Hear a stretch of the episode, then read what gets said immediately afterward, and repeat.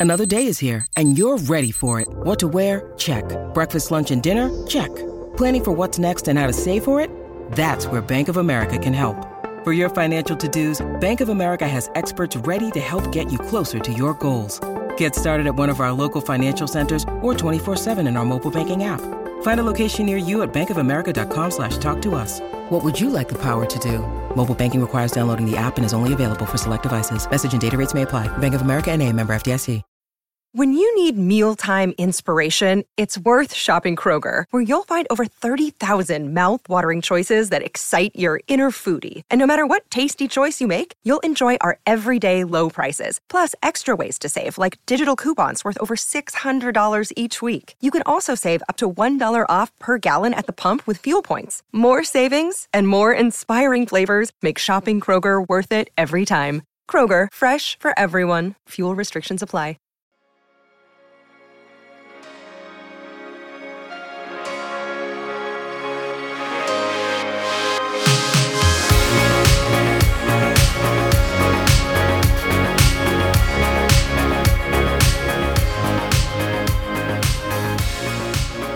Hello and welcome to Talking Hockey Sense. My name is Chris Peters. This is episode 37 of the podcast, and so glad you could join me for it. We've got a lot to talk about today. It is the day after the Olympics ended for the North American teams in both the men's and women's hockey tournaments. USA and Canada, of course, played for gold. On the women's side, Canada victorious 3 to 2 over Team USA in that Olympic final. I think the game was a little not not quite as close as the scoreline indicated. However, uh, on the men's side, the both Canada or both, both Canada and the U.S. found themselves bounced in the quarterfinals. The U.S. was on the cusp, 43.7 seconds away from advancing to the semifinals before Slovakia tied it up. Ended up winning in a shootout. and uh, that was a tough one. That was a tough one to swallow. Meanwhile, Canada shut out by Sweden in the the final quarterfinal. So the semifinals on the men's side will be ROC versus Sweden, Finland versus Slovakia. Um, I like Finland's chances uh, as we record this. They will play in the semifinal on Friday. The bronze medal game will be on Saturday in Beijing, and then on the gold medal game is on Sunday in Beijing, and I believe that will be airing um, Saturday night in the United States. Um, so we'll see who ends up going in that direction. So a bit of a bummer for the North American teams on the men's side, but let's talk about that women's gold medal game and the women's tournament. We're gonna. But before I do talk about that, I just wanted to mention that I have a guest today. His name is Matt Moran. You might not know the name, you might not know uh, about him, but he's a, a, basically this is an experiment. He's a friend of mine who I talk a lot of hockey with. He's a he is a, a former uh, junior hockey scout, very well connected in the hockey world, and just has uh, a lot of stories from his his trails on the road. We also talked a lot about the NHL and about the Olympics. Um, talked a bit about USA getting bounced and, and some of the things. Uh, the philosophies and the team building and all those different things. And Matt is a guy that I talk hockey with every single day.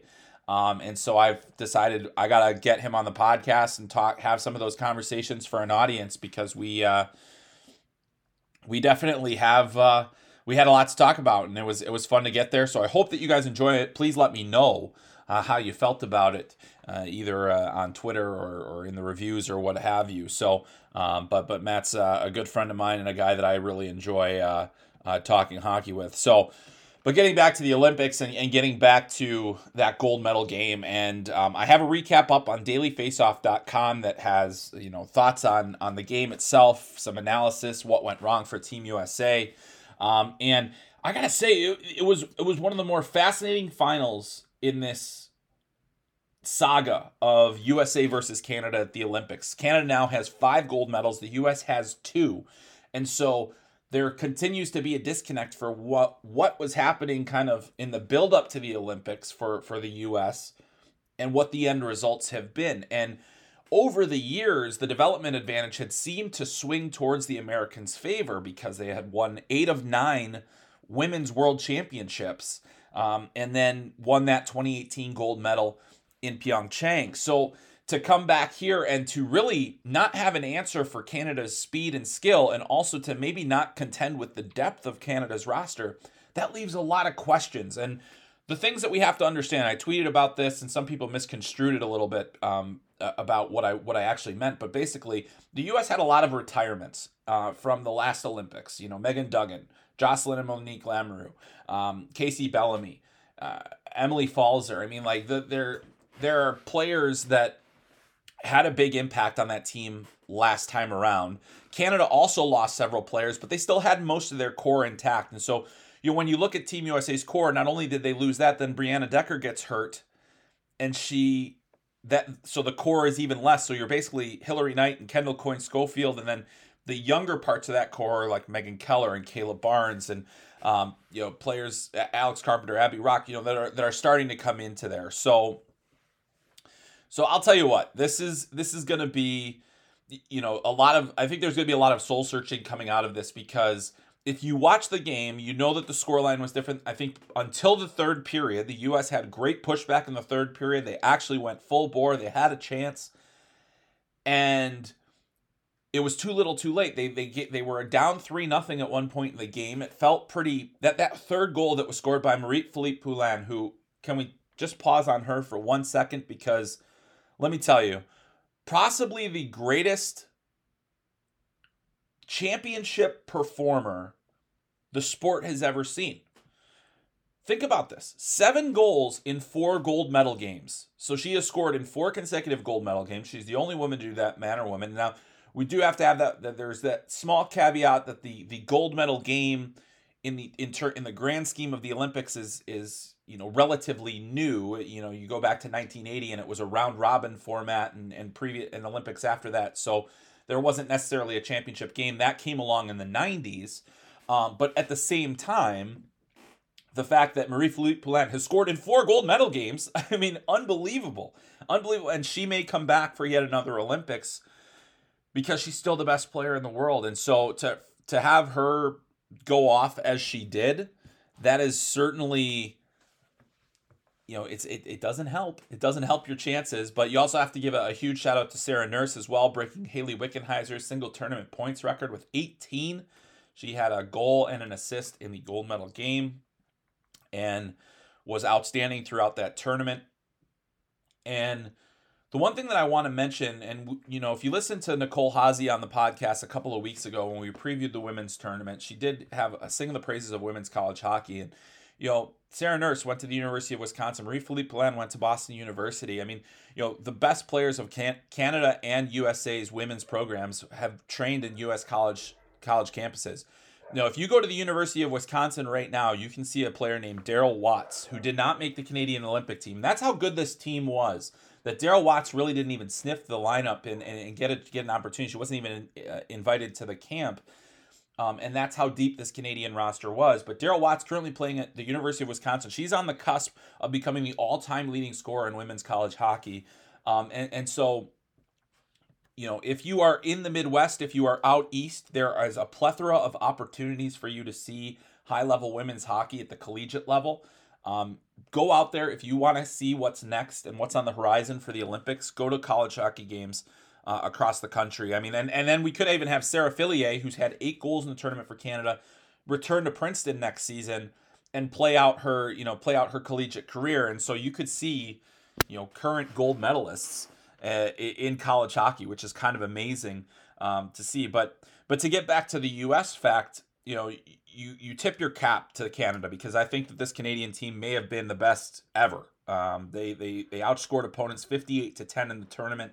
They were outshot by the U.S. in both games they played, but how many times, how, especially in the first two periods of that gold medal game and, and for almost the entirety of that preliminary round game, how many grade A chances did USA get? A lot was coming from the outside. Canada did such a good job of protecting the net front. And then not only that, they had an elite goaltender in Ann-Renée Desbiens who made some huge saves late in that third period. She's six, she, she stopped uh, 16 shots, 16 of 17, I believe, in the, in that in that final period and the only goal she allowed was to you know kind of in garbage time in the third period um, when amanda kessel was able to get one home and, and make it a one goal game and if you had you know i think I noticed there were some people that were betting on the women's hockey tournament as, as sports betting continues to uh, sweep the nation by storm. And uh, if you had the puck line in that one, tough bounce to, to get that one. That's a bad beat when the goal comes in in garbage time there. Um, but it also showed the fight of the U.S. women. They, they they they fought to the bitter end. There's no question. It wasn't an effort issue. But after the game, you start kind of breaking things down. You're looking, and and one of the things that I think was the most common thing, and and uh, you know, I was writing my recap, and I love that they had time on ice at the Olympics, at the at the World Championships. They they track time on ice, and time on ice isn't a foolproof way to determine how a player is playing or anything like that, but it does tell you about what the coaching staff thinks of their team. And if you look at the game sheet for this game, this gold medal game, Team USA had basically 10 players that they relied on for the entirety of the game. They had their top six forwards Hannah Brandt, Hillary Knight, Kendall Coyne Schofield, Amanda Kessel, Alex Carpenter, and Abby Roque. All of them played 21 or more minutes. We're talking top four defenseman minutes for forwards in this game, where they're going in on the forecheck. There's they're covering a lot more ice than a defenseman normally does, and so there's a lot that's that's expending a lot of energy. Among defenders, Megan Keller had 11 minutes, 11 minutes and 11 seconds of ice time in the third period alone. Her one period of ice time was more than one, two, three, four, five, six, seven, eight players on the roster that had in the whole game. Megan Keller played that in the third period. The top four defensemen for Team USA had no fewer than 23 or no fewer than 25 minutes of, of ice time.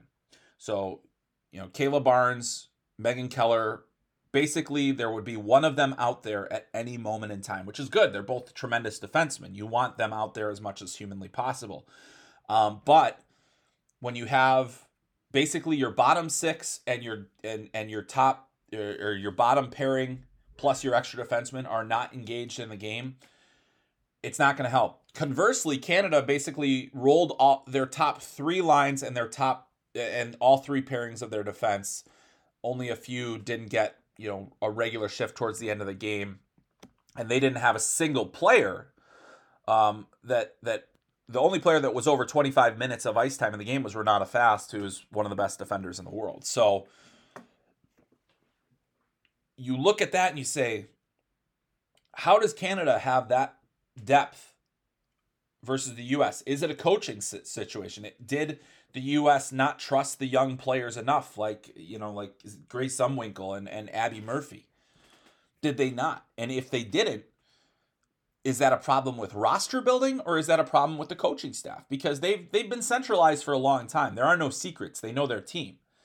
But if you have to rely on the veteran players that significantly in a game against Canada, it's not a recipe for success.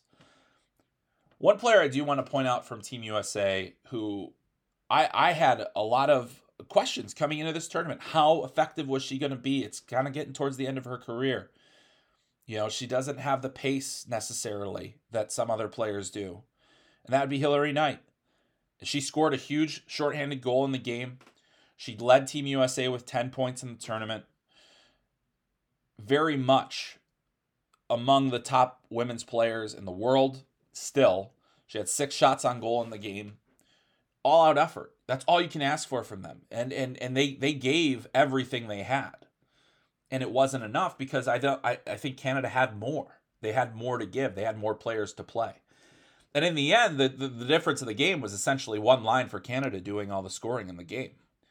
Because Marie Philip Poulin and and Sarah Nurse were in on you know the goals. Marie Philip Poulin was in on all three goals. She had a goal and two assi- or two goals and an assist. So if you look at Pyeongchang and you look at this year now and you say why has the gap gotten so much wider? Because it felt wider. Um, it felt a lot wider and it felt like there wasn't, you know, that that that's a concern um, in that four year span, especially since the U.S. had continued to to to develop well and and, and compete at the World Championships, and you know, were have always been a goal away, and you you know, but you look at the gold medal count now, and it's five for Canada, two for the U.S. The U.S. has many, you know, they're even on women's World Championship medals, I believe now, gold medals now, and so why is it continuing to happen on the biggest stage where they can't get the job done? Um, and and so we start having these questions once again that were kind of silenced by the 2018 gold medal. But you even think back to that game, it went to a shootout. It was that close to going the other way. Um, so a lot to talk about, a lot to discuss, and I think over these next months and weeks and, and years, USA Hockey will have to do some soul searching in terms of how do we get to the, how do we get to that edge where it's not just gold medals at the women's worlds and the women's worlds under 18s. How do we get to that next level? And um, it's gonna it's gonna take some doing. It's gonna take some doing because it's not gonna get easier because now you have to replace more players. We don't know yet who all will be back next time around.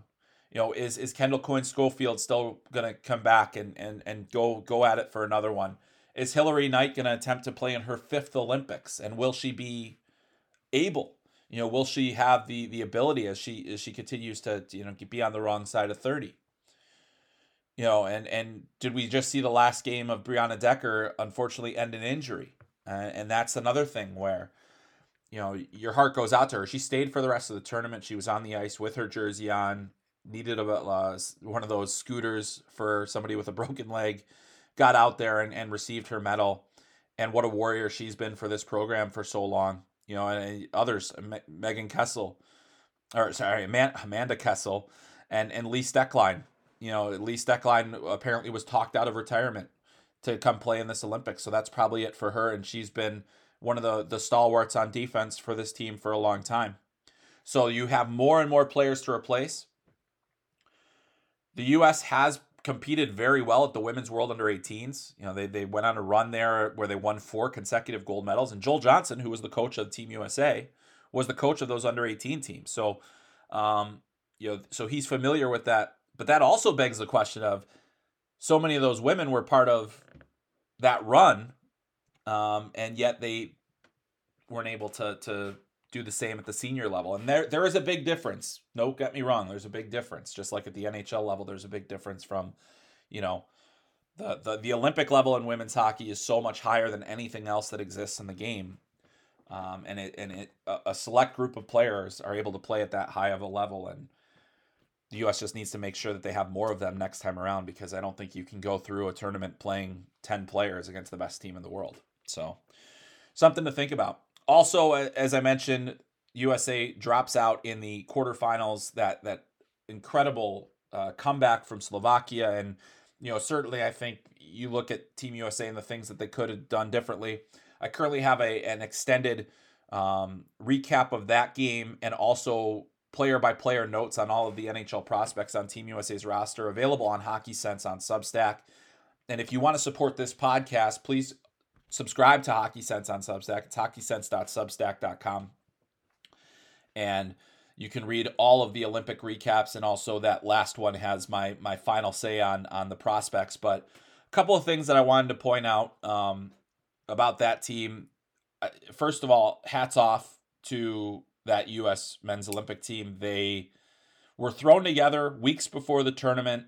Nobody game came into the season thinking they were going to be Olympians, and then uh, by late January they were Olympians. They were named to the team.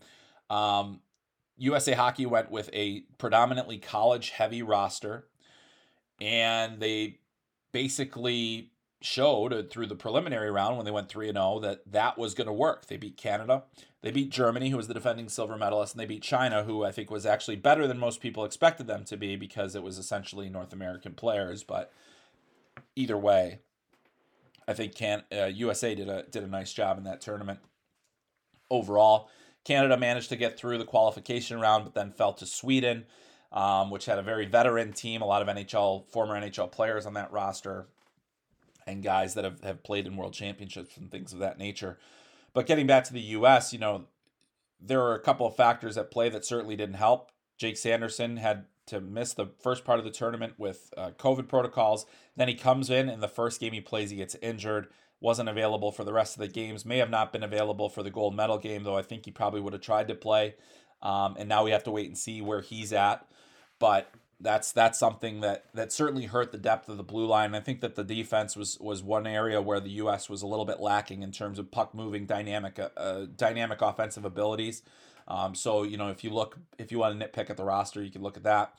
Thought the goaltending was phenomenal in the tournament. Drew Commesso was was was excellent. Strauss Mann gave his team a chance to win Going into the last one, he stopped every shooter but one, and the U.S. failed to score on five consecutive shootout attempts for the second straight Olympics.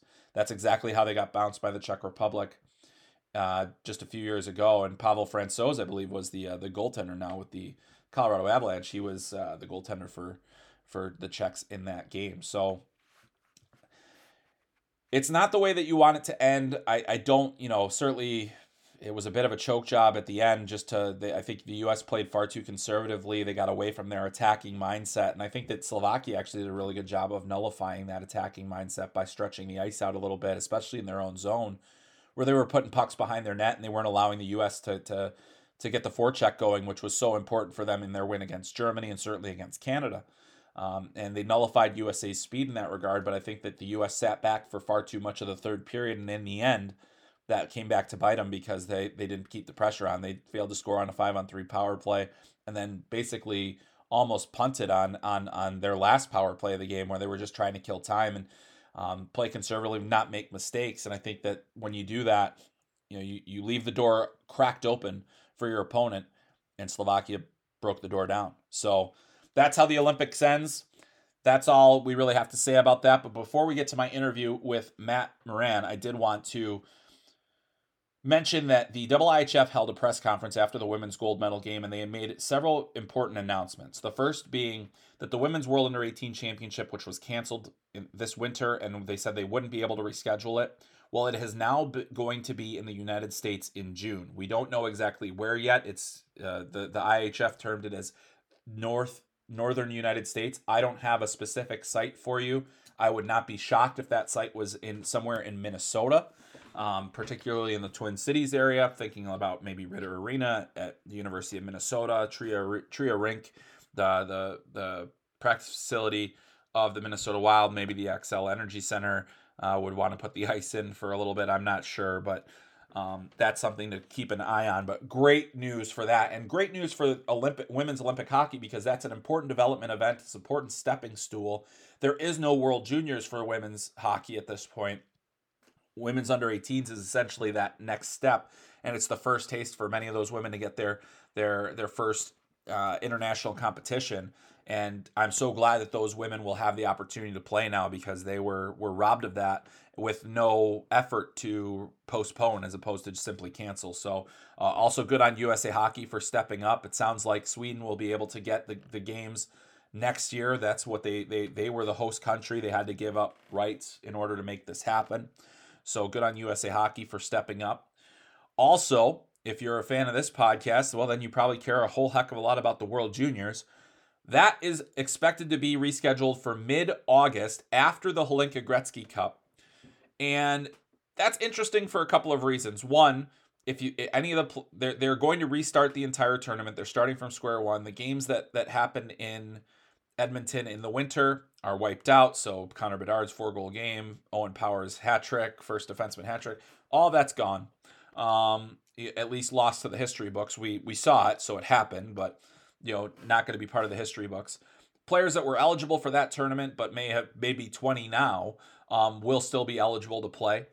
So that's good. But here's the problem. Owen Power, Matty Beniers, Jake Sanderson, Kent Johnson, maybe a lot of players that we're on rosters there. And and by the way, the teams can go ahead and just replace their entire roster. They do not have to go with the same players. And in, in fact, it's probably going to be impossible to go with the same players because I, I mentioned this on Twitter and I'm going to say it here. If I'm an NHL team and one of my very best prospects, if it's, you know, an Owen Power, a Matty Beniers, a Jake Sanderson, I'm probably not going to want them to play a summer hockey tournament before their right before their first NHL training camp. Um, and so uh, it also shortens their off season, which is already going to be short to begin with. And the risk of injury is very high. You look at what Kirby Dach got injured in a pre tournament game playing for Canada uh, at the World Juniors, and I don't know that he's been the same player since. Um, and so that is the kind of thing that, that teams have to think about. The, New York Rangers decided not to allow Alexi Lafreniere to play in the rescheduled World Juniors um, last in, in 2021, which would have uh, been right before the NHL season started. I, I think that that's going to be a very common thing that happens here. Um, teams are often eager to allow their players to go to World Junior camps to get that experience to to play. But when the the competition at the actual World Juniors is going to be incredibly intense. There were some injuries at the last World Juniors. David Jiricek, who is one of the top defense draft prospects um, in this year's draft, blew out his knee um, in the game against Canada in a tournament in a game that will at this point no longer exist and you know has missed a good chunk of his draft season as a result. So injury risk of injury is high. It's something the teams have to consider. It's not ideal, but it is the way that it is. And I, I think that you, you will not see the same teams playing in this rescheduled World Juniors. I'd be interested to see if some teams like Canada and the US start looking towards the future already and, and letting some of their younger players get in there. Um, you know, players that are, might be on the under 18 team at the national team development program, guys that are, you know, in their first year at the OHL, you know, who knows? It, it really, it really is unclear at this point. But now the national governing bodies have a target to shoot for to build teams. There will be, uh, you know, some sort of process. I'm sure there'll be a pre-tournament camp as well. And then when it comes to COVID protocols and everything else, your guess is as good as mine as how that's going to all work out. But the IIHF very clearly committed to getting this fixed. All right, so that is a lot of international hockey news packed into 25 minutes of this podcast, and I don't want to waste any more time before getting you to this conversation. So let me set this up a little bit. Like I said before, Matt Moran, one of my good friends in hockey, a guy that I've learned a lot from over the years, and and we bounce ideas off of each other. And you know, he is uh, has scouted for teams like the Chicago Steel, the Tri City Storm, the Muskegon Lumberjacks, the Windsor Spitfires, the Soo Greyhounds, and and scouting at the junior level is something that is underappreciated because it's a very difficult job and it's a very important job for the as part of the hockey ecosystem. You'll hear me say that in the interview a couple of times where basically those scouts that are finding the players of the future are looking, you know, they're they're creating the pool essentially that the NHL is going to pull from. Um, so their job is incredibly important, and it's also often filled with a lot of hilarity and, and hijinks and different things, which Maddie will get into in the interview. Um, but yeah, this is this. Uh, I want to try to give uh, a lot of different people and a lot of different from a lot of different backgrounds voices on this podcast. We've had documentary filmmakers, we've had coaches, we've had journalists. Um, and this is, uh, you know, basically uh, bringing on a friend to chat hockey, and we'll see how it goes. If you guys enjoy it, maybe we'll do do some more, and, and I'll, I'll talk to more people that that enjoy uh, talking hockey as well. But without further ado, I'm going to send this over to my interview with my close personal friend and a former junior hockey scout, Matt Moran.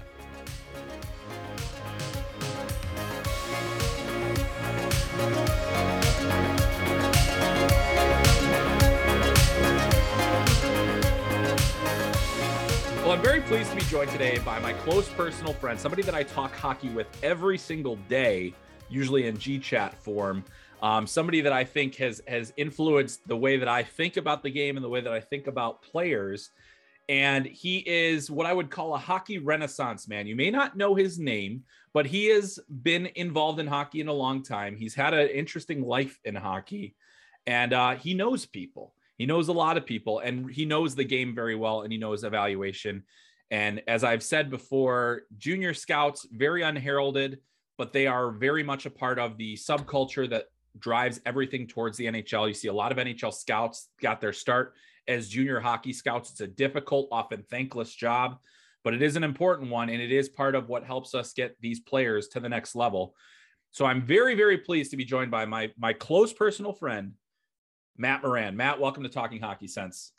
Thank you, Christopher, for having me. Very excited. Yeah, well, I'm I'm excited to have you because we have these conversations on a daily basis about players, about hockey, about life, and just you know, I figure let's bring that to the audience here. And you know, it's not like uh, I mean, let's face it, you're not you're not Elliotte Friedman, you're not Bob McKenzie. I've had who who have been on the podcast. So this is uh but but you are somebody that has in my world uh, made a pretty substantial impact in how I think about the game and, and the conversations that we have often challenge my own thoughts. So uh, let's challenge the readers' thoughts as well. But but Matt, you know, before I get into that, I want to, you know, just kind of running it down. You know, you you've been around, you've you've played uh, played prep hockey at Avon Old Farms with uh, the great Jonathan Quick. Uh, so you can always have that on your uh, on your hockey DB. I don't think they do Avon Old Farms on hockey DB, but your elite prospects is electric. Um, and then you've also got you know your scouting background, having been in the both the OHL with the Windsor Spitfires and the Soo Greyhounds, and having been with the Muskegon Lumberjacks, the Chicago Steel, the Lincoln Star Lincoln Star Tri City, Tri City. I one of those Nebraska, yeah, the Tri City yeah. Tri City Storm, and you know, so you've you've been around the rinks, you've been around people, you obviously talk to agents, you talk to fellow scouts, you've come up through the ranks with a lot of guys that have moved on to the NHL. Um, you have friends in front offices and things of that nature.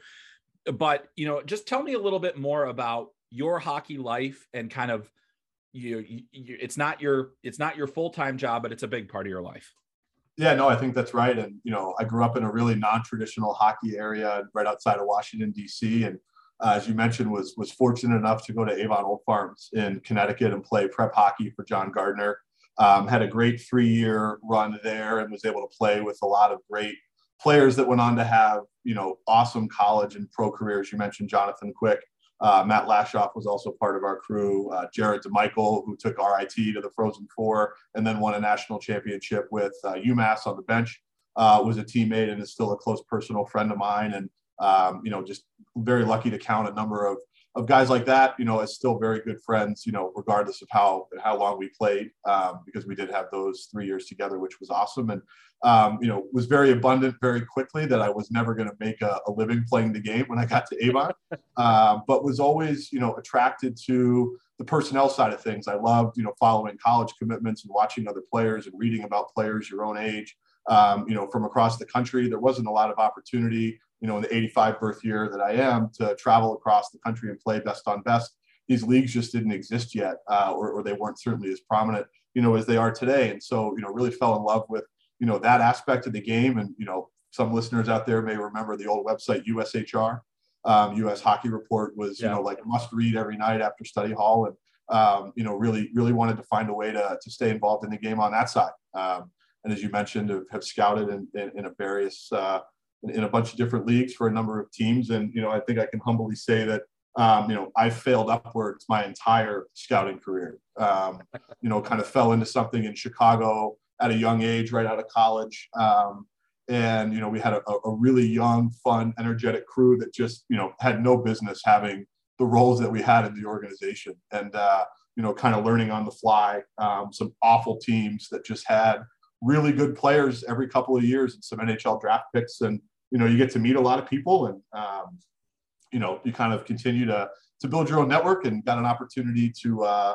to take a role at OHL Central Scouting for a couple of years and continued to fail upwards into the Windsor Spitfires organization where we won a Memorial Cup in 2017. Um, just a, a, very, very small part of, of a brilliant staff and was just awesome to be part of something that's bigger than, than one person. And so, um, you know, still enjoy doing it. Certainly less involved than I have been, um, you know, in years past. Life and, and the real career kind of get in the way, but um, you know, very fortunate to still count some of my closest friends um, as those that I've met, you know, kind of in the rink and, and talking hockey. Yeah, I mean, you know, it's it's amazing how how fast and how deep those bonds can become. Um, you know, whether you might you might work with somebody for a couple of weeks and all of a sudden you got a friend for life, which is which is I've always found interesting. Like I just think about that with with uh, various tournaments that I worked at, and certainly with my time at USA Hockey, where you know you you just get into a group of people for, and you're all working towards the same goal, and there's just some some interesting bond that forms through that. So um, yeah, so you know, and and the interesting thing is, is as you're doing this career, you're also you know carving out a full time job. So what is what would you say you do, Matt? What what would you say that you do in addition to being a hockey scout? Yeah, I think between you know talking hockey and the day-to-day finance job, I can put people to sleep in a number of ways. Um, I'm a partner at a private equity firm here in the Philadelphia area, investing in software, healthcare, and technology companies. Um, it's a lot of fun. Travel all over the country, uh, meet great entrepreneurs, and and um, you know have a lot of fun doing it. And I think yeah. uh, that's enough for uh, that's enough for the day job. yeah, I know, but it is it is it is kind of an interesting thing because you got you've got that that job where there is like you know the, the everyday stresses and the various things but then at the end of the day on the weekends you might be able to get to a rink and get to a you know yeah so. Yeah it's a fun yeah. it's a fun release from the, the stresses of that yeah. all right so uh, since you're here and since we're talking about hockey i think it only makes sense to ask you about your scouting you know kind of education. And and you know we talk about player evaluation on this podcast a lot and, the, and it's usually all about my process but i'd be curious about kind of your process. And specifically you know it's one thing to try and project players for the nhl it's quite another to project younger players for a junior level of hockey. So it takes a it takes a similar skill set, but I, I'd imagine that some of the processes are, are a little different. So I just wonder if you can kind of let us in on some of the insight. And, and we are going to talk about current events hockey as well. We're talking about the NHL and, and, the draft and, and, and also the Olympics here in a little bit. But before we go there, I just, you know, I, I, I figure it would help people understand your uh, kind of your philosophy and kind of how you learned on the job. Yeah, I think, you know, I was really lucky to learn from a lot of smart, tenured hockey people at a young age that you know took a shot on someone that just wanted to learn the business and was kind of a sponge um, you know and would do anything to kind of get involved. And you know one of the things that you know evolved my thinking over time just kind of being more involved on the team building side as the years went by you know is that you're watching young kids play and there's a big misconception out there that you know teams draft poorly in the USHL if all those players don't go on to be superstars in college and then in the NHL, right? And I think the one thing that that maybe doesn't get talked about enough is how different the mission is for guys that are scouting and gals that are scouting in the USHL and other junior leagues versus people that are evaluating, you know, at the pro level. And um, you know, the typical USHL cycle is a player plays for two years, and you're watching 15 and 16 year olds and sometimes 17 and 18 year olds in a different draft, and you're thinking, how is this individual going to make an impact on my team for the next two or three years, or maybe in two or three years for a year or two, with the singular goal of moving them on to college. And maybe they'll make an impact at the World Junior one day. Likely not. That's what the you know National Team Development Program is for. Um, but anything after them getting a college scholarship is upside, right? And so, you know, one of the things I learned at a quick, you know, learned quickly was that you can't really box someone into a role two to three years from now because they're developing as people and as players both physically and emotionally. And it's really hard to say, hey, the best kid at U16 is going to jump in right away next year and be the best player on Omaha because they don't have X or Y and he's got it. Well, usually you're wrong more than you're right in that regard, right? Right, right. You know, you look at how people evaluate in the Western Hockey League where they draft Bantams at 14. I don't know how you do that job because kids are just so different. Um, you know, a different maturity level, um, you know, they're nowhere near puberty and developing. Um, and so you're really playing the long game and you're trying to fill holes, you know, year by year based on kids going to college early or staying a year back. College really have all the control, um, you know, when you're scouting and building a USHL program, um, you know, for, for the most part. And so you're trying to plug gaps. And there's players that have been drafted two or three different times by two or three different teams in the USHL. Right. right. And, you know, a highly, a highly touted 16 year old that goes high in the futures draft you know, may not play for three years and from a different team that drafted him again in a completely different role. Um, you know, and so it's hard to it's hard to kind of view everyone in the same you know lens in terms of upside because you don't know what their role is going to be or when their time's going to come to play in the league. Right. Um, yeah. So you know, I, and I think that that's it's it's such a difficult thing to do, but as you mentioned, it's the the, the different mission but there's also an element too i'd imagine that as you're watching certain players you can tell the ones that have that something special that maybe they are going to go to the next level. So when you are evaluating in that way and by the next level i mean like going to the nhl being drafted having an opportunity to play you know a lot be a good college player be a good uh, pro. Um, so i just maybe i don't know if there are any examples or if there's anything from your career where you're just like you were watching a player and and you know it, it was just plainly evident even at a, at 15 years old that that you know that they were they were going to be special. Yeah i think special is relative too though right? And yeah. you know, watch yeah. today and it, it's to me it's all about smarts. Um, you know if you can't think the game at an elite level and quickly i don't know what your ceiling is going to be. Um, you know all these organizations now are so invested in the development of their prospects, even at the USHL level. They've got dedicated player development resources. Um, you know, then you get someone as your NHL rights and they've got their hands all over you. You know, they don't spend time trying to make you think the game better, you know, overtly because you usually can't. They'll work on your shot and your skating and improve your stride and all the mechanical things. But when you really watch where players differentiate themselves at a young age is their ability to think. And that usually helps them transition faster to junior hockey. Um, you know, my dad always said, you know, hockey's like an elevator and everybody gets off at a different floor, regardless of when your time comes. And, and where I watch players really kind of peak and, and exit stage right, so to speak, no matter how skilled they were as a midget player or even as a junior, is when their ability to think the game, you know, doesn't get them to that next level. And so I think, you know, anyone that does your job as an independent evaluator and trying to project players, you know, to the NHL where you're certainly pigeonholed in roles just to make a team, right? It really comes down to those smarts. Um, but that doesn't mean, again, you know, we're picking a USHL team of 16 to 20 year olds, not projecting, you know, a Stanley Cup winning team in the NHL five years from now, which is way harder to do. And, you know, I'll look back on one example. We drafted a player in Chicago, I forget the year, 12 or 13, maybe, named Robby Jackson from the LA Junior Kings. He was an awesome midget player, third round pick. He had a million points in his draft year. Um, you know, we couldn't score goals the year before. I think our leading scorer had like 14 goals. And this kid came into the league as a 16 year old, won rookie of the year as a true 16 year old and scored 25 goals, which is really hard to do in the USHL for any very, very. Right? Mm-hmm. Um, you know, the, the, the, league is certainly more talented offensively than it ever has been now.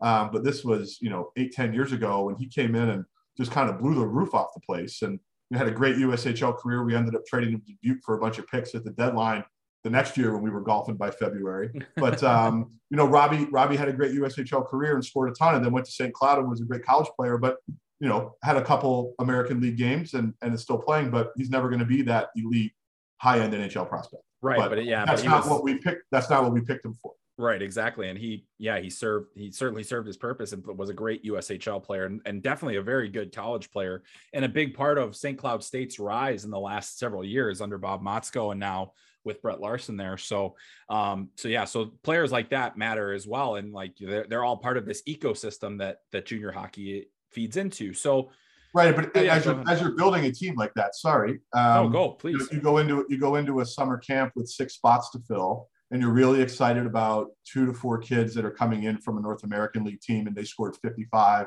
points the year before, and they've got all this junior experience, and then here comes you know five foot seven, 150 pound you know midget player, high draft pick, and produces at a level that exceeds everyone's expectations, and you wonder why these kids that lateral from the North American League with a bunch of points struggle to get it going. Yeah. Right. And so there really is no formula. It's just about finding kids that are going to take advantage of an opportunity that fill a need that you have. But my needs is, aren't going to be the same as you know anyone else you know in the league more often than not. Yeah, absolutely. Um, absolutely. So it's hard to it's hard to evaluate across leagues, and you hear it from NHL guys all the time. How do I compare someone for the draft that plays in Windsor right, and plays Western Conference OHL games every night versus a kid that plays at Avon Old Farms who scores 100 in a New England Prep League that's significantly weaker, right? Who's going to have a more a more significant impact in the NHL? Probably the kid from the OHL, but you just don't know because for every you know high-end OHL draft pick, you get a Cam Atkinson in the sixth round who's going to play you know forever in the league, who is yeah. you know a player right to college. Right. Yep. And that's another Avon Old Farm Wing Beaver um, there. And among among the other Wing Beavers, we should mention. I mean, Trevor Zegras and um, Spencer, Spencer Trevor Zegras, Knight. Spencer Knight, Nick Bonino. yeah, Cam, Chris Higgins, who was uh, first yep. round pick of Montreal way back when. Um, yeah, John Gardner just got his 800th win as a prep coach. Phenomenal. Yeah. Just accomplishment. Just uh, a cool place. Yeah. It, yeah. Real cool place. Somehow they let you in and uh, they, uh, I'm sure they are very pleased about that decision now that you're on they this. They didn't need the, me for anything. Well, you're on talking hockey sense now. So you've made it. Um, so yeah, radio. yeah. So, so anyway, um, I do want to go, go, go back to the scouting uh, conversation, but I, but before we do that, I want to I want to switch over to a little bit of current events because um, like I said at the top, Matt and I talk a lot. We'll we'll talk about games that we've watched. We'll talk about players that we've seen. We'll talk about different things. Um, and we're recording this the day after the United States was eliminated from the Winter Olympics, the the men's team. A lot of guys that played in the USHL played at the National Team Development Program, played uh, you know, in in uh, in the are, are on their way to the NHL, college hockey players, kind of guys that that you've you've had experience with and, and evaluating. But you know, one thing that they did in this tournament, the decision was to go young to to make sure that they brought in a, a predominantly young roster. They they learned from 2018 that they their best players were their college players, and they thought they were the most productive players. And they said, well, well, let's get more of that. And for three games, it worked beautifully. And then unfortunately, they they they lose. We talked about it at the top of the podcast, but you know, unfortunately, they lose this uh, this quarterfinal matchup with Slovakia. We're 43 seconds away from making it to the semifinal. Um, and instead, we're left to second guess. But when you first saw the roster and you saw the number of college players, what was your initial thought as as somebody that's you know been around hockey, has seen it, and and and also was very familiar with uh, quite a few of those players? Yeah, you know, I I'll preface this by saying um, you know, no one's a bigger fan than you and I of, of just rooting for USA hockey, right? Regardless of what it looks like, it's just awesome to watch people compete and represent the country. And and USA hockey's come a, a long way, um, you know, from when we were growing up playing uh, in terms of international prominence, which is awesome. And you know, I I had no issues at all with with how they put the roster together. And I know you and I have talked behind the scenes, and we would work the phones to try and find out who was in the mix and who wasn't, and trying to piece players together. And you know, I love the way that they learned from 2018 in Korea, where they said, hey, these young guys play with a lot of jam and spunk, and, you know, they're the drivers, right? They're the ones that make this go. And that is no slight at all to the Americans that are playing in Europe, right? And, um, you know, that, that were in 2018 and even the, the non college players on this year's team. But uh, I love the way they built it. And I think when you watch them play, you know, early on, these guys were definitely believers in like the art of the possible right? They heard so much about how young they were. I think I heard on the broadcast last night they had five 19 year olds yeah. on the team. And I think yeah. there were a couple more that still had junior eligibility and they're playing in the Olympics, man. Yeah. And, you know, aside from the first maybe half of the China game uh, in game one, you know, these guys played to their ceiling almost every night. Um, but I think what was the ultimate downfall for the group was that you know, they just didn't have anything more to give. They played as, as hard as they could and as, as, as well as they could, but were capped by their own limitations. I think yeah. that, you know, the college players, again, I thought Matthew Knies and Abruzzese and Beniers were, I would say, some of the best players in the whole tournament. Yeah, easily. Uh, yeah. You know, and and slower to get going maybe in some of their college seasons, not all of them, but they came in, they weren't afraid of anything. But when those guys, and this is again with with all due respect, and I hope they all have long NHL careers and and they're great prospects. They're not Patrick Kane and Austin Matthews. They don't have that next gear generational kind of go, so to speak. Right. right. And to me, Chris, it felt like watching these games like they had to manufacture their goals, right? Like the Abruzzese goal last night was awesome. You know that you know tic tac toe, um, you know streaking through the, the through the slot there, but that wasn't happening three or four times a period. They made a lot of their goals happen just with hard work and gritty work. And, yeah. um, you know, the glaring weakness to me was on the back end. Um, you know, again, not a slight to the players, just hampered by, you know, their ability to play above their ceiling for a long period of time. You know, Brock Faber was outstanding. No Jake Sanderson hurts, you know, yeah, quite a bit time. losing big him, mm-hmm. um, you know, his ability to be a driver. And then, you know, you have some of these veterans playing in Europe, like who's this Cooper? Yeah, like, Brian Cooper. Un- yeah, he was un- really good. Yeah. Unbelievable, man. And again, yeah. you know, congrats, like no clue who he was before. again, not right or wrong, but you know, you're watching him play and you're like, who's this guy? Yeah. Right. And, and, and it was awesome. But when you're relying on that to kind of move you past, right, and move you through, and look, they were, you know, 35 or 40 seconds or whatever it was away from, you know, having a chance to play for a medal.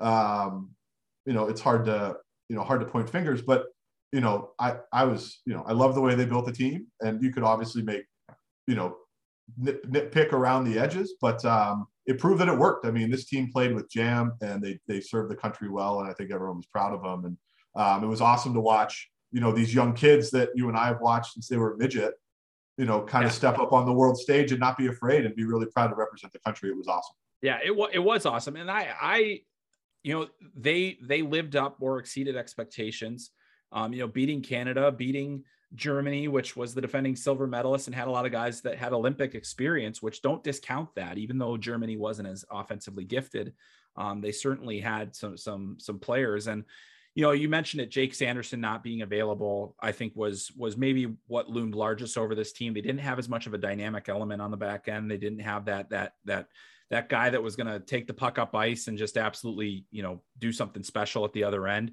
Um, Jake Sanderson has developed into that kind of player at, at, North Dakota. It wasn't something that he necessarily did before.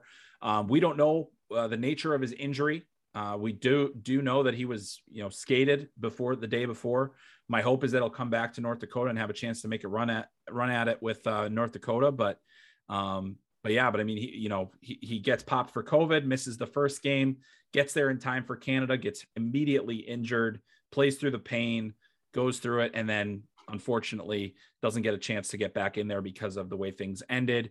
Um, also, I just think you know the ability to close, and as you mentioned, manufacturing goals. The U.S. was so good in transition; they were a really good transitional team.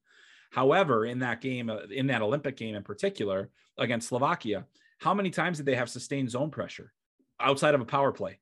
Yeah, None. never. None. And that and that is so that's when you start to see the cracks show a little bit because they make these pretty plays in transition, but when you're not having sustained pressure, you know that's it's tough to win hockey games that way. Well, I think I, I agree with you, Chris, and I think too you had you know the U.S.'s best players were playing above the level that they'll likely play a role at in the NHL, right? And again, yeah. that's no slight on any of these guys. And players like Nick Abruzzese and Matty Beniers and Matthew Knies and Brock Faber are players that NHL teams, you know, this will this will be controversial to some listeners, I know, but our players at NHL teams need to win a championship, right? Like if right. you believe that elite talent cancels themselves out in when the chips are down to an extent, right? you need those high end, you know, second, third line role players to win it for you, right? Or to, to, to assist in that effort in a big way. And when you have those guys playing kind of one step above where they would typically play, um, it's hard to call on them consistently to outperform and, and exceed. Yeah. Um, but yeah. In, in terms of their own development, and you know, look, we may never see any of those kids again. You hope you do. You may never see them again in a best on best Olympic tournament. Right. But how happy are their NHL organizations for the steps they've taken in their development, um, you know, on a stage like that, and just the confidence that it gives them going back to college and making those decisions whether to sign or, or stay for another year. Um, so, you know, certainly all in all, a net positive, you know, despite the fact that they're coming home, you know, empty handed. Yeah, yeah, empty empty handed, but certainly not without the great experience that they just got. And as you mentioned, I think that the, for development purposes, the their ability to show that hey, the things that I do against my college opponents can work against professionals. They might not work at the NHL level all the time, but they they they took another step. The games were faster. I mean that that China the China game, the first few minutes, China tried to run USA out of the building. Out of the building, and, and that was nuts. And that's not how those college guys play. That is right. not college style, right? That is like game 38 to 50 of an AHL grind of the season, right? Exactly. Where it's three and three, and you can't do anything in the middle of the ice. They keep you to outside and they're banging you and they just want to get out of there. And you and I talked about this before. How rattled did they look going to the going to the locker room for the first period? I mean, the D zone was a mess. It was like a hot potato. It was. And, they know, had to get rid of it quick. Yeah. It was the. It was. I don't think they beat Canada without facing adversity like that right out of the gate to start the tournament. Exactly. And talk about getting thrown to the wolves. Um, right. They didn't dictate. That was the. I think that was one of the few periods uh, until the Slovakia game where they didn't dictate.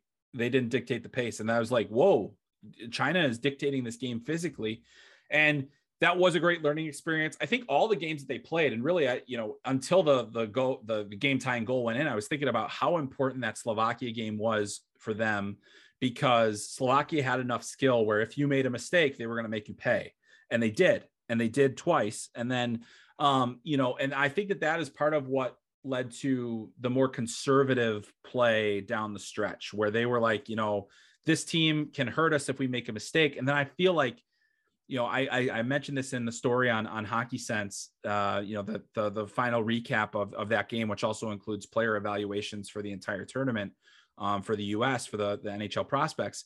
And one of the things it says, like you know, safe as death. And they did take a penalty. They t- they had a power play late in that game where it was like four corners offense, where you're just trying to to move the puck around. It was stationary there was never a threat for for a shot. Uh, there was one time Andy Miele snuck in on the back door and the, the defenseman got a stick on it.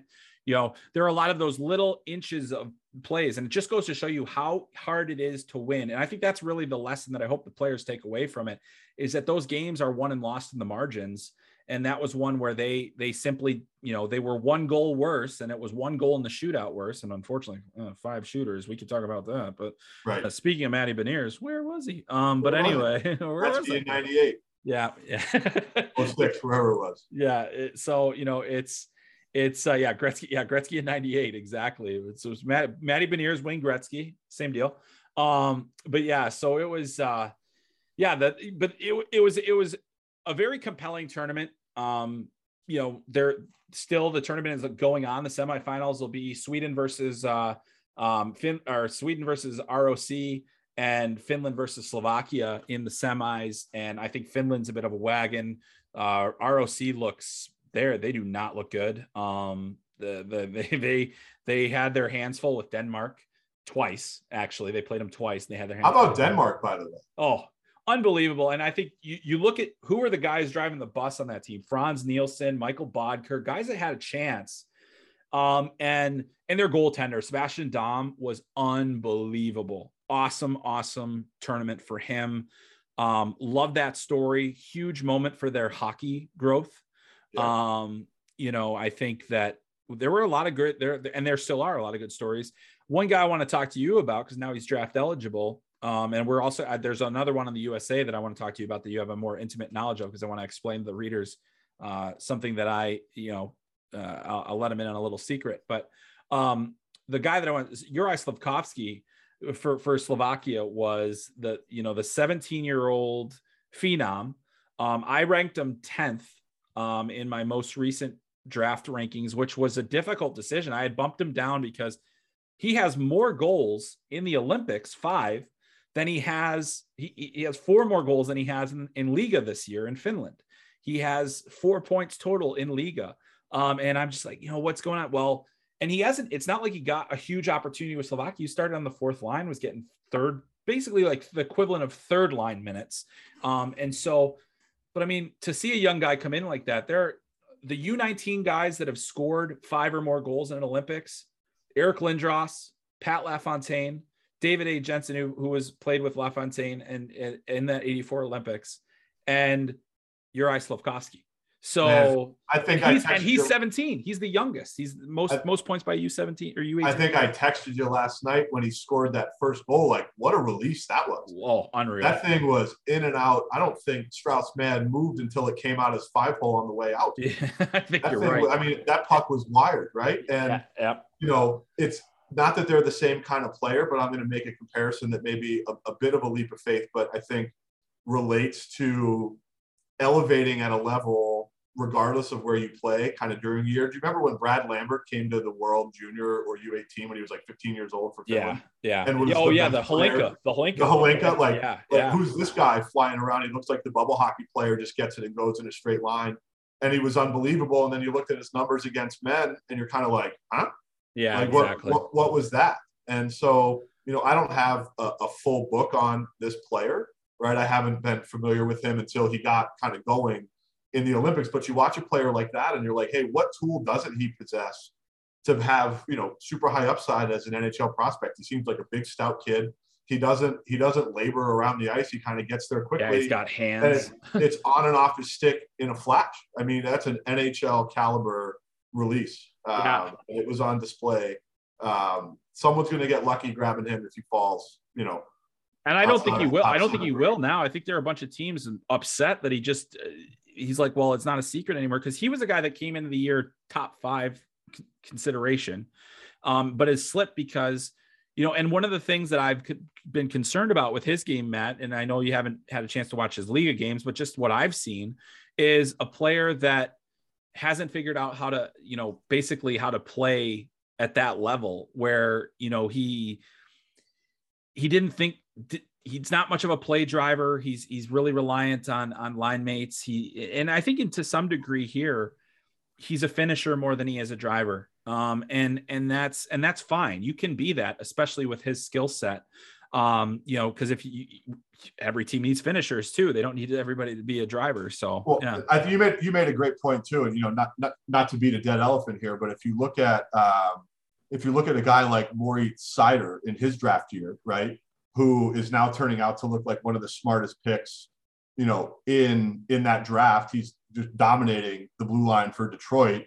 I remember the chatter going around the independent circles that I think the guy had like five points in Mannheim uh, in his draft year playing against yeah. men, right? Yeah, right. And so you just don't know. I mean, there's so much more, so many more layers than just the stat line and just the fact that he's out there commanding, you know, and, and, and holding his own regardless of production at that level, right? You put him best on best in the age group and, and you see what happens. And, um, you know, I think you hit the nail on the head that, you know, hey, who, you know, you want to see production because you want to be, you want to have someone that's involved in the game and could be a driver of, of play but you know, five goals in the Olympics for a 17 year old is is out of control and it's great company. And it shouldn't be lost on people that, you know, hey, you don't have to light it up to make an impact. And um, you know, cider is a perfect example of that. Yeah. And sometimes, you know, we we try not to overvalue small samples, but at the same time, can't have they ever proved it at any point in time?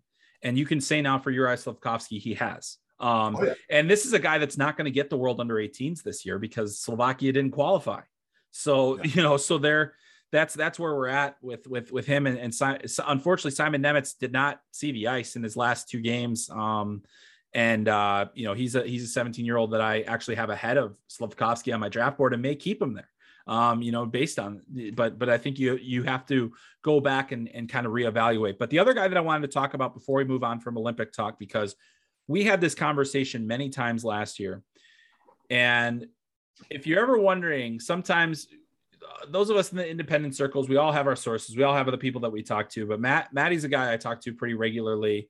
Um, when I, especially when I'm debating things, like so, if you saw my draft rankings, you saw that Logan Cooley was ahead of Shane Wright, who was one of the only sounding boards that I used was was Matt Moran here because we, I was like, this here's I'm this is what I'm thinking this, and it wasn't that Matt drove me one way or another. He was just he listened and he and he he offered some some uh, differing points at times.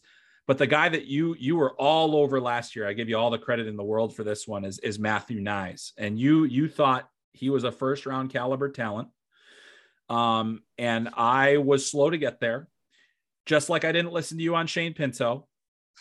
I didn't listen to you as much on on Shane. So that's the other thing. We're friends, but like I I still have to have my own opinions, right? So, but I really respect Matt's because he's he's so much more. He's usually right more than he is wrong, and um, what was it about Matthew Knies' game in his draft year and in really in the years that you had seen him pre prior to his draft year that made you believe that that he was what we're seeing now?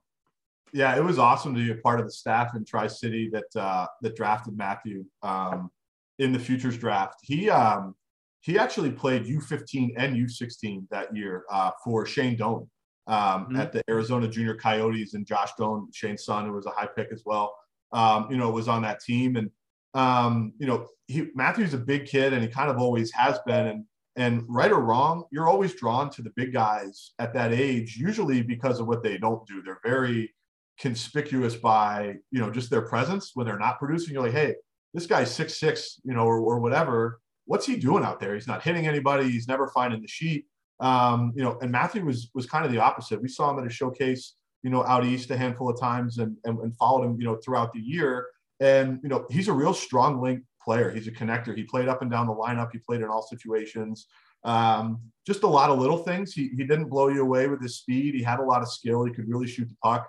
Um, but he had really great dexterity and control of his body for a big guy. He was coordinated. He was mature. Um, his body control was really good. Um, you know, body language was strong. And, you know, was a kid that, um, you know, certainly had a lot of upside for the intangibles, the size and the way that we felt, you know, he thought the game, um, you know, and he was, he was more involved than not. And, um, you know, the USHL draft is, is funny. He was a futures draft pick, um, you know, and then, you know, the USA, you know, runs their evaluation and they pick their, their 25 for the program. And then all the teams jump into this tender frenzy, which eliminates your first or second round pick. And so I think Matthew went 38th to us, but he was probably the 25th actual like names selected. And there's just so many kids every year, right? That um, you know, team falls in love with and they can get them kind of right away and they're going to come in. And what was awesome about you know, Matthew and look, I'm I was zero part of his development at all. I was one piece of a of a room of seven or eight of us in Tri City that said it's crazy that he's still on the board, and, and if he's there, he should take him. He was actually the third pick of our draft uh, between a, a, pick at three and two tenders. Wow. Um, so we were we were excited to get him, but what was awesome, just kind of being on the fringe of watching him, you know, matriculate to the USHL, was that he really took his time. And so many kids now are in a hurry to commit right away, and they'll only go to a team that's going to let them play right away. He went back to Phoenix. Um, you know, he came to camp, had a shot, went back to Phoenix, came up during the year once or twice, um, waited a year for his commitment to the University of Minnesota, touched the puck a lot, and was just awesome. And then when he got to Tri City, um, you know, took advantage of another great opportunity that was there for him. I think he ended up making the all rookie team as a first year player. Um, you know, Anthony Noreen did an amazing job, you know, with him there. Their, their styles kind of meshed and, um, you know, really pumped to see that he's, you know, taking advantage of everything that was put in front of him development wise to, to be able to go to Minnesota and have a great year statistically, um, you know, in a league that's hard for young people to score in. And, you know, it was awesome in his early days at the World Juniors before that got shut down. Thank you, COVID song. And, uh, you know, and then he was one of the best players in the tournament in, in the Olympics. But, um, you know, I don't think anybody in the room when, when Tri City took him thought he was going to be, you know, this budding, you know, superstar that the Leafs got first round value for in the middle of the second. Um, and certainly has outplayed his draft positioning. But you know, it's just more of a classic story of saying, I don't know what it is about this guy because there's nothing that he does exceptionally awesome, but he just does everything really, really well. And you're making a directional bet on his ability to figure it out. Yeah. And, um, and he's, he's figuring, he's in the process of figuring it out. I mean, he has been a physically dominant power forward at Minnesota. He's 57th overall, the Leafs got him 57th overall. And, and that's a team that has, has repeatedly gotten good value in the second round when they don't have first round draft picks when they don't have, you know, when they don't have those guys, and you think about you know, Nick Robertson, who still has ways to go and he's been injured and things, you got to get, you know, his development under control. Um, but you know, had a had a tremendous junior career, and now Matthew Knies, who's on, on the different side of the size spectrum. Um, and you know, I mean, I've I've had a couple messages now saying, "Hey, do you think Knies is going to sign after the season?" I think like, he'd be crazy. I think he'd be crazy to sign. I, I, I think I, I agree. I think you know. I, but it is interesting, right? But like you wouldn't oh. have you wouldn't have thought that coming into this season. No, um, no chance, no yeah, chance. And I yeah. think that he is he is like a caricature of a modern NHL general manager's like dream player, right? Absolutely. I'm a yeah. diehard Washington Capitals fan and will gladly stand for Tom Wilson for the rest of my life. Um, every team hates him unless you have him. How many general managers would want a Tom Wilson? I'm not saying that's what Matthew is, but he's a big, powerful, strong skating, skilled guy. He's not just there to blow you out of the building. right, exactly. Are. He is like a total package type player that teams are going to covet. And should he, um, you know, should he choose to not sign and drag it out the four years, right, and extend and and, and pick his place, I bet you there's 32 teams in the league that would offer him whatever he wanted to come. Exactly. Who wouldn't want a guy like that, you know, in their, you know, in their organization right? And and don't give maple leafs fans any heart attacks with that that scenario there uh with uh staying for four years but you're right. In that scenario he would um you know there there were a couple of you know free agents for college free agents that were on team usa as well with with ben Meyers, i think he's going to be a guy that is just like that where he's going to be able to not quite pick his spot but but i'd say that there's you know, I'd, I'd bet 75% of the NHL teams are going to be in and, and, and make the call at least um, well, to get him. Yeah. And it's all about opportunity too and timing. Like there's, there are schools of thought out there that an organization like the Leafs or the Rangers or Vegas, even to an extent, teams are going to go all in every year to do it are not the best places to get drafted to because if you're not doing it super quick, your chance of making it is, is really low. But right. given COVID's impact on the salary cap, right, and the cost of replacement players, right? Is a Matthew Knies, is it is it unrealistic to think that at a entry level deal he can jump in and play a meaningful role on the third line for a Leafs team that's in it every year that really can't do much, right? And so right. he provides a significant savings, but maybe not a significant discount in ability, um, you know, to get there. And if if you know that management staff you know they know what they're doing that's the pitch that's the sell it's like hey you're going to play right away because of your number yeah. Yeah. Right? Exactly. So, Yeah, so eh, I mean that's eh, it's it's it's fascinating to see how teams use that and and and the different players that have worked out and haven't worked out. Um, there have been some no doubters that you would say or or perceived no doubters that uh, didn't didn't really pan out at all, and then there have been guys that fly under the radar and and win Stanley Cups and and become missing pieces to teams, and you know there's all sorts of different stories like that out there, but. Um, I do want to move on because we've got a lot to get to, and and one of the things I, I, I enjoy about you, Matt, and when we're talking is that you're a tremendous storyteller. Um, and uh, we've talked a little bit about development process. We've talked a little bit about um, you know just evaluation and, and things like that. But when you're in a junior, when you're working for a junior organization, there's a lot of stuff that happens behind the scenes. I mean, and that in junior hockey, everything happens behind the scenes because there's not exactly a, a, a full on entertainment apparatus around the league to, to showcase it. If there was, I think if we did like an F1 drive to survive style thing, um, it would be a runaway success because of the crazy stuff that that that goes on and the various unintentionally comedic things that happen in junior hockey. Um, but I was just wondering, you know, for for for you, what is what is something that kind of is one thing that kind of happens behind the scenes in junior hockey that um, whether it's in the OHL, the USHL, or whatever that that you know people certainly wouldn't know about and that you find particularly either fascinating or comical or both man, there's so much that's probably not meant for public airwaves in this forum uh, for the longevity of Hockey Sense with Chris Peters. But um, you know, it really is. Uh, it really is kind of all hands on deck, rowing in the same direction. And you know, one of the things I didn't mention just about scouting for junior right before is everyone knows the players and the player universe is so big, but it, your real edge in in that part of the business is really just information and trafficking and information and relationships and you know, a lot of these junior teams, most of these junior teams um, are so budget constrained and scouting staffs are small and players or, you know, personnel guys and gals wear a lot of hats and, you know, they're the, you know, they're organizing the charity work at the school, but they're also doing stats during the game and clipping video. There's a lot of lifting that goes on behind the scenes. And I'll caveat, I think you're trying to peel a story out of me from a Chicago Steel training camp. Um, and I'll, I'll caveat I'll caveat this by saying that I worked at the Chicago Steel long before what they've become now, which is the model franchise, you know, in, in U.S. junior hockey. Um, you know, Larry Robbins bought the team from the group that we operated for um, a handful of years ago, and they've done an amazing job just investing, you know, both in their organization and the league as a whole. And it's turned the USHL uh, to, it's taken the USHL to an entirely new level. I was fortunate enough to spend, you know, part of the first season with that ownership group, and you know got a peek under the hood as to how they were going to disrupt um, you know just the what was you know again the art of the possible in junior hockey and they've done it um, you know in an amazing way and they've moved a lot of people on which is awesome. But that is a far cry from the chicago steel that uh, a lot of your close personal friends chris and i you know worked for in the past. And yeah. um, you know there's so many things. I mean we submitted a player roster to the league without christian dvorak protected on it uh, the day before the season started by accident. Uh, we had an assistant general manager, and I can say his name because he's out of the game. And probably not listening to this. Uh, we called him Neil Mania, uh, who had to eat the blame for sending in the wrong sheet to the league.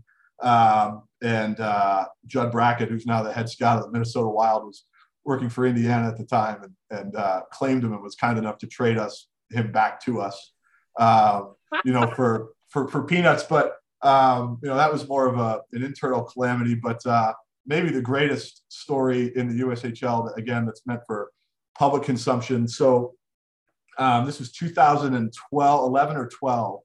And for, for the listeners who may not know how player procurement works in the USHL, there's two days of drafts. The first day is a futures draft, which is one birth year. It's 16 year olds. And then the second day is the phase two draft. It's like 6,000 rounds long. It takes 20 hours.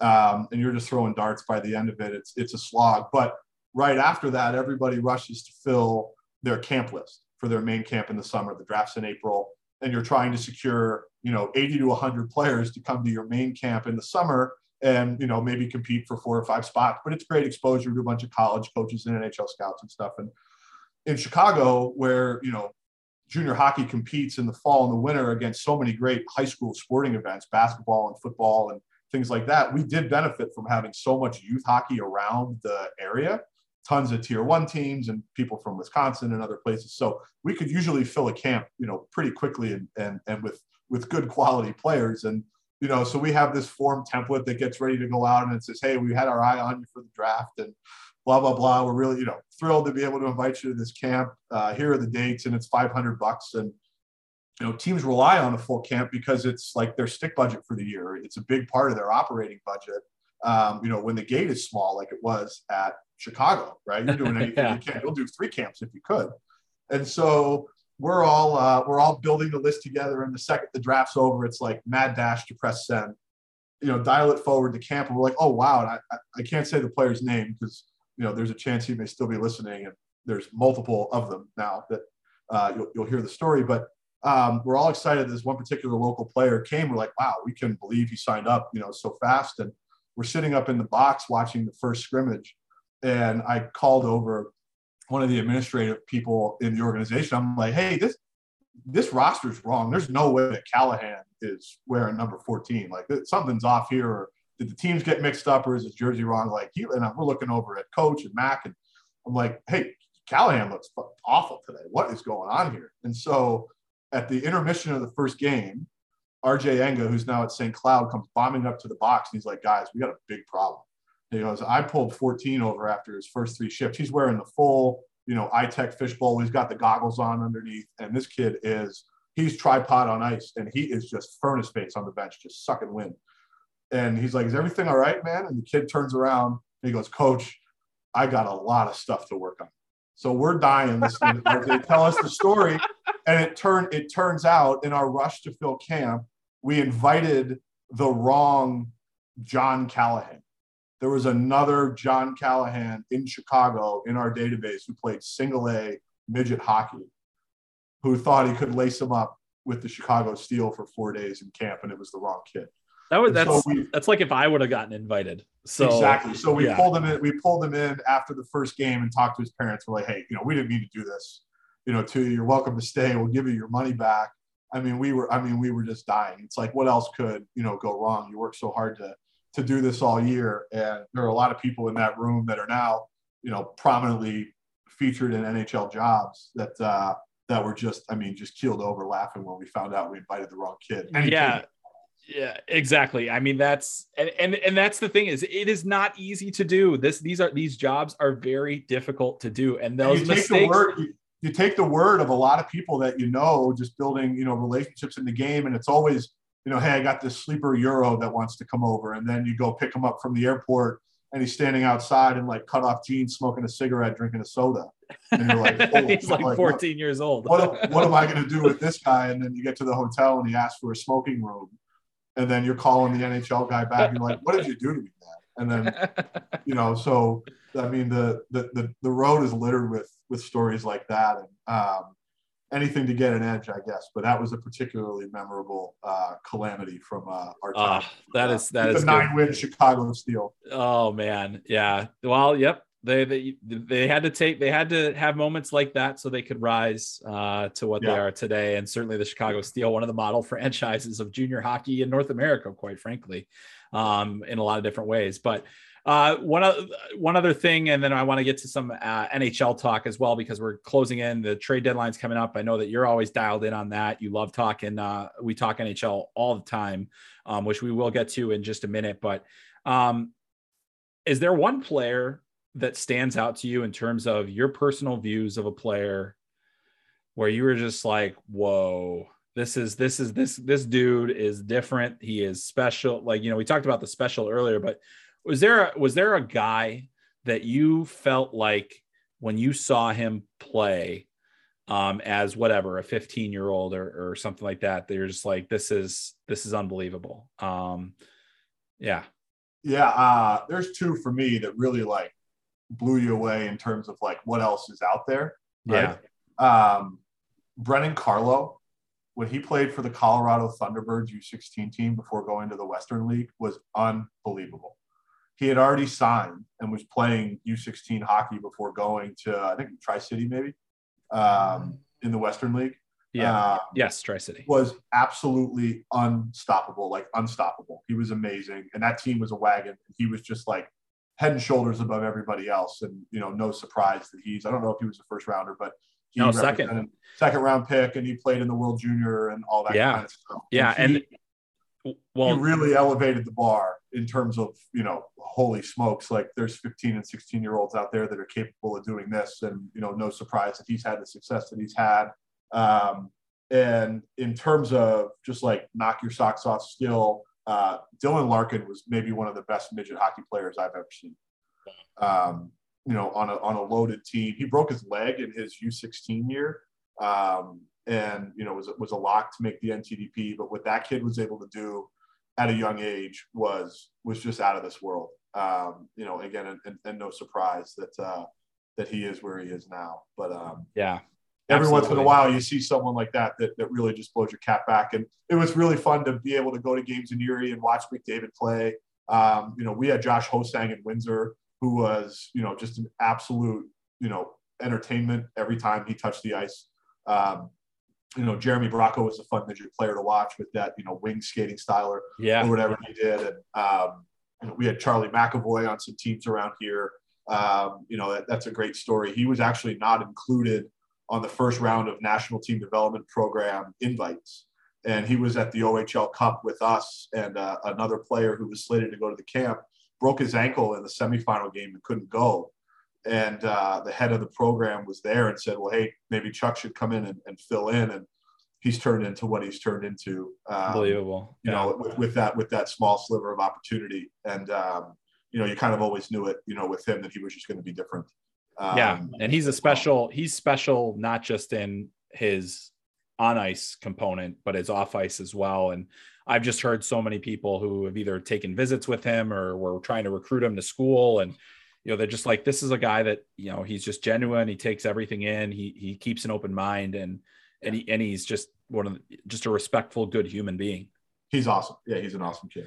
Yeah. All right. Well, let's get to some NHL talk because you are um, dialed in on that as as a fan, but also just kind of with your when you have institutional knowledge of scouting and of you know you've come up with a lot of people you mentioned guys like like Judd Brackett and there's the you know others that you've interacted with over time in, in the USHL that are now at, at NHL jobs but I mean I think this trade deadline at least the way that it's setting up right now could be one of the more active we've had in in quite some time and you think about some of the names and obviously we already saw Tyler Toffoli move but then there's you know the possibility of a Marc Andre Fleury trade, the possibility of Claude Giroux going somewhere, the possibility of of really any anything else. Where's what are the Blackhawks going to do? Are they going to strip it down? Is is Patrick Kane in the mix? I've we we started hearing Patrick Kane trade rumors now. So I mean, just for you as, as you know, as an outside observer, you know what what are some of the things that you're looking for uh, to see in this in this in this trade deadline, and, and and maybe some of the names that you're most intrigued by. Yeah, I, I love the business of the league. I think um, you know getting involved in the personnel side, you know, and then taking a step back just for real life allows you to really appreciate um, you know the business of the league a little bit more. To me, it's more fun to kind of traffic in information and rumors around things that are going on than it is to you know chip away and find guys to an extent. But um, this is definitely going to be a fascinating one, and I think a lot of it is because of the parity between probably four or five teams in each in each conference. Um, you know, there's a real, you know, Minnesota's going to want to load up. Colorado's going to want to load up. You know, Vegas is always going to load up, although they probably already did it with Eichel. Um, with what it's going to take to acquire a Claude Giroux or anyone from Montreal or a Pat Kane, even if Chicago decides to blow it up, there's a chance that you could lose in the second round. Right. Right. right. So if you're Colorado and the asking price from everyone is Newhook plus, and he's a big part of their future because you have to pay MacKinnon and you're probably not going to be able to keep someone else. Is Alex Newhook worth a month of Claude Giroux to lose in the second round? Right. I don't know the answer to that. Yeah. Um, that's why Joe Sakic makes the big bucks and we're on a podcast. And so, um, but it's exciting to figure, you know, that stuff out. And you look at a team like Carolina, like they're really close. And I've heard coming out of their meetings that their directive was at any price, right? We will win. This is our year at any cost. And so what, what does that mean? That guy will spend money. He's proven it. He's not shy about anything. Um, but where, you know, what can they shake loose and, and what are they willing to give up? You're giving up a lot of future for a lot of future because they've got a really young team. Um, you know, they're going to want to ride that, that, you know, to depth and experience, you know, in the playoffs. But um, you know, I think it starts and, and, stops with with Claude Giroux here in Philly, um, who, if he's the if he's the logjam to all these trades getting done, because of his cap hit, he's going to have to be a deadline day deal, right? Yeah, yeah. So you saw Colorado to your to your point, Calgary, you know, goes and gets. Well, what's the second derivative of that? That means they're probably holding on to Johnny Gaudreau, right? right? You know, he's an unrestricted free agent at the end of the year. There's been chatter for years that he's not thrilled about the situation there and he wants to come closer to the East Coast where he's from, you know, in New Jersey and maybe it's Philly or Boston where he played college or New Jersey or the Rangers or whatever it is. But they go out and get a Tyler Toffoli and give up a lot of future for it. They're not going to trade Johnny Gaudreau. They'll let him walk for nothing.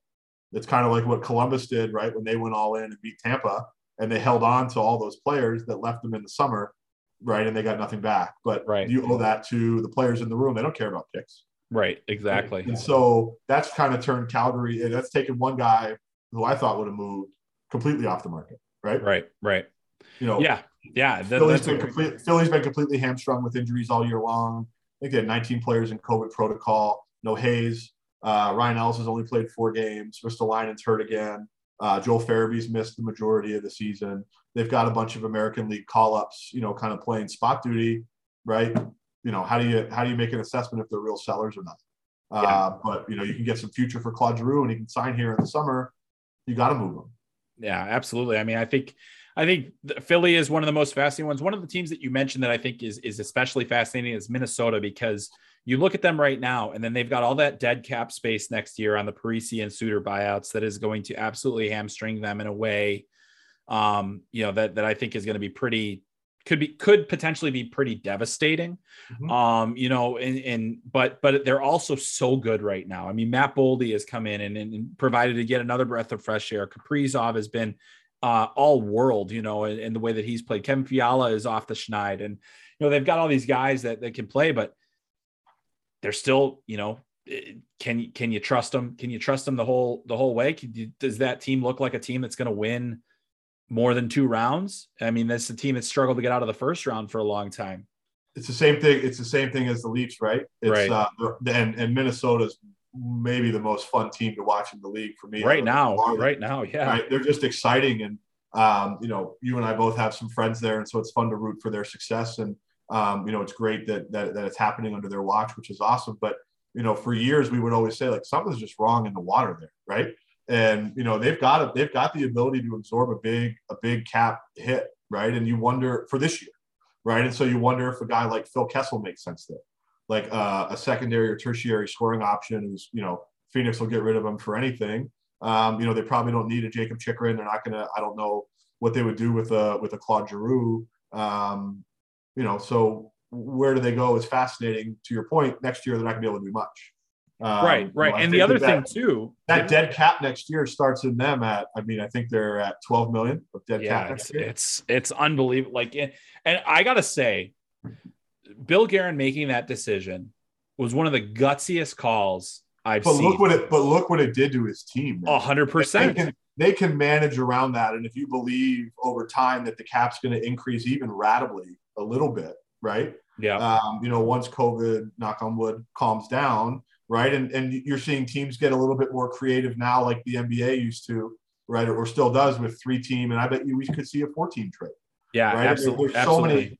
There's so many teams this year that just aren't spending money. Buffalo has 36 million in cap space, right? And so if you can, if you, you can, can, buy draft picks that way, you can buy draft, you can buy and sell draft. Picks, yeah, right. I mean, yep. you can be a real facilitator and enable one of these fringe teams that can't. Like, how would Colorado go get Pat Kane?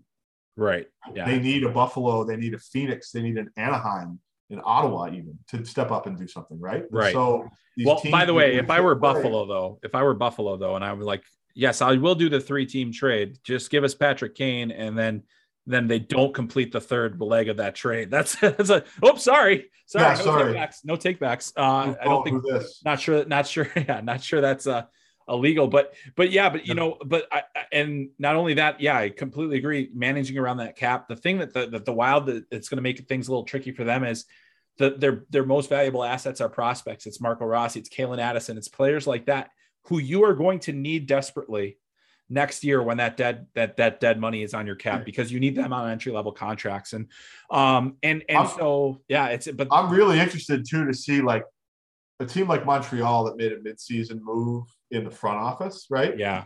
You have no I mean they've got they've got some big ticket guys relatively speaking that that new management group may not think is a part of the future there, right? Right. Like would you take Joel Armia for 3 more years at 3-4?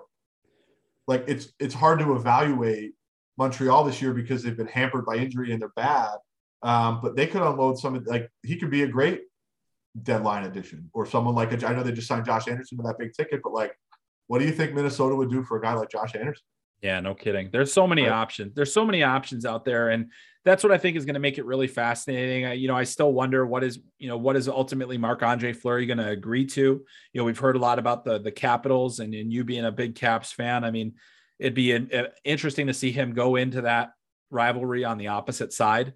I've heard um, he said no to a handful of deals. There. Yeah, I, and yeah, probably he probably has, and and that's and he he's earned that right too. He earned the contract, he earned the opportunity, and you know I think that when he was acquired by the Blackhawks, they had basically said, "Here, you know, here's here's what we're going to do," and this is what we think we can be. And they went out and got Seth Jones and Jake McCabe and Caleb Jones and uh, a whole bunch of other people, and it has not worked at all. So, no, you know, yeah. my biggest my biggest question mark is going to be like, I love watching Florida, right? Oh, man, that group, that group, you know, you're always you're always tempted by the art, or you know, by the the intrigue of like, well, what if we what if we tinker?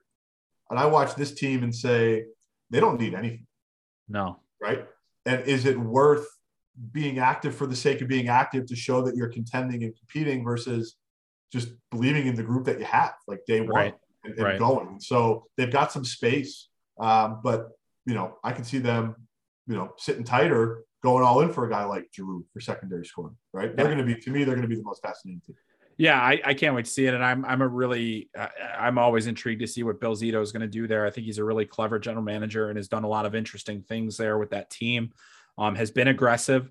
You know how how how much more aggressive can you get? And and when you when you're this when you're tasting it because they should be tasting it. They they, they are that good. When you have Huberdeau and and Barkov, and when you've got Ekblad playing at a high level, when you've got Bobrovsky clicking on all cylinders you've got to be aggressive and and you know that's what what does a chance what does a Stanley Cup do to that market? You know, you just you, you don't know. Would you put Spencer Knight in a Jakob Chychrun trade? Uh, personally, no. But at the same time, like yeah, I don't. I I would rather uh, if I'm if I'm Arizona, I I I might do that deal straight up. To right. be completely honest with you, um, but if I'm Florida, I, I, need that insurance policy because I can't trust that Sergei Bobrovsky is going to be this for forever. And it wasn't a deal that Bill Zito signed him to. So, you know, so that's the other thing. But yeah, that, those these are the hypotheticals that that are going to be played out for these next five weeks or so, um, or not even four weeks. You know, where we're we're we're we're dealing with this. But well, and there's there's some teams in the West I think that could potentially load up and miss the playoffs. Oh, like what if Edmonton goes out and they, you know, early in the year when they were blowing everybody out of the building, it was like, oh, they're just going to get Fleury at the deadline and they're going to win the Stanley Cup.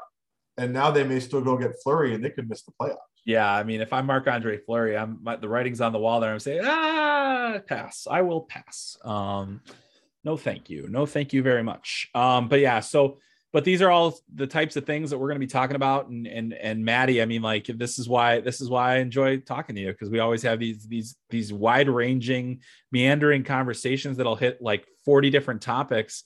And we didn't even get into the life stuff because Maddie is also my fashion consultant. So um and and I appreciate that uh his his uh his tastes are a little richer than mine and on a journalist budget uh you know, I, I, I maybe need to get in the private equity game here uh, if um if I'm really gonna if I'm really gonna open up the wardrobe. But uh, but yeah, but thank you for upgrading your quarter zips one day at a time.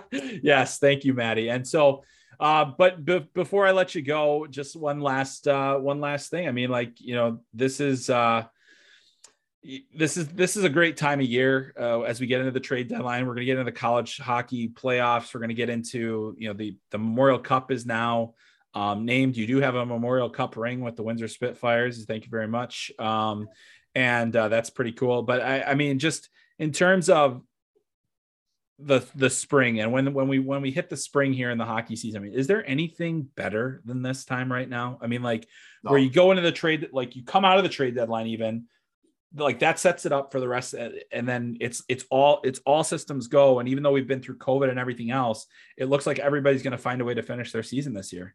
Yeah it's awesome and you really feel for all the players uh, particularly in the ontario hockey league from last year that had their season taken away from them. Right. Um, you know you know there, there's the health and safety aspect of all of this but you forget that these are these are young men. They're 16 to 20 years old um, you know, that are learning to be, you know, adults on their own and, and, you know, they need outlets and releases in life, just like, you know, just like we do.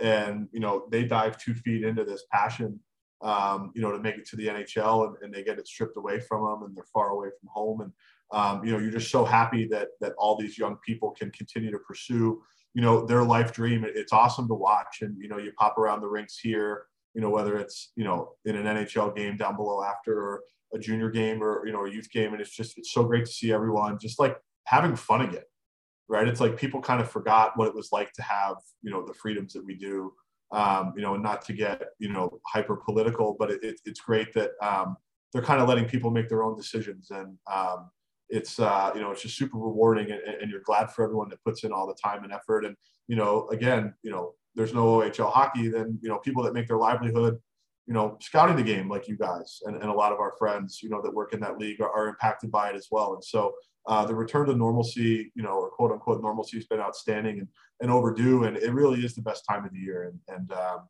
you know, you forget sometimes that it is a game and, you know, we, we like to chew the fat and, you know, talk about a whole bunch of stuff, but, um, you know, it's, uh, it, it's just really cool to see everything, you know, back and, you know, the Olympics, it was, it was awesome to watch these kids chase it, but, you know, I think everyone was really bummed we couldn't get best on best. And so hopefully there's some, some good news about a World Cup or something like that. And um, I think I texted you earlier too. I mean, even just tonight, I think there's six of maybe the best NHL games of the year tonight.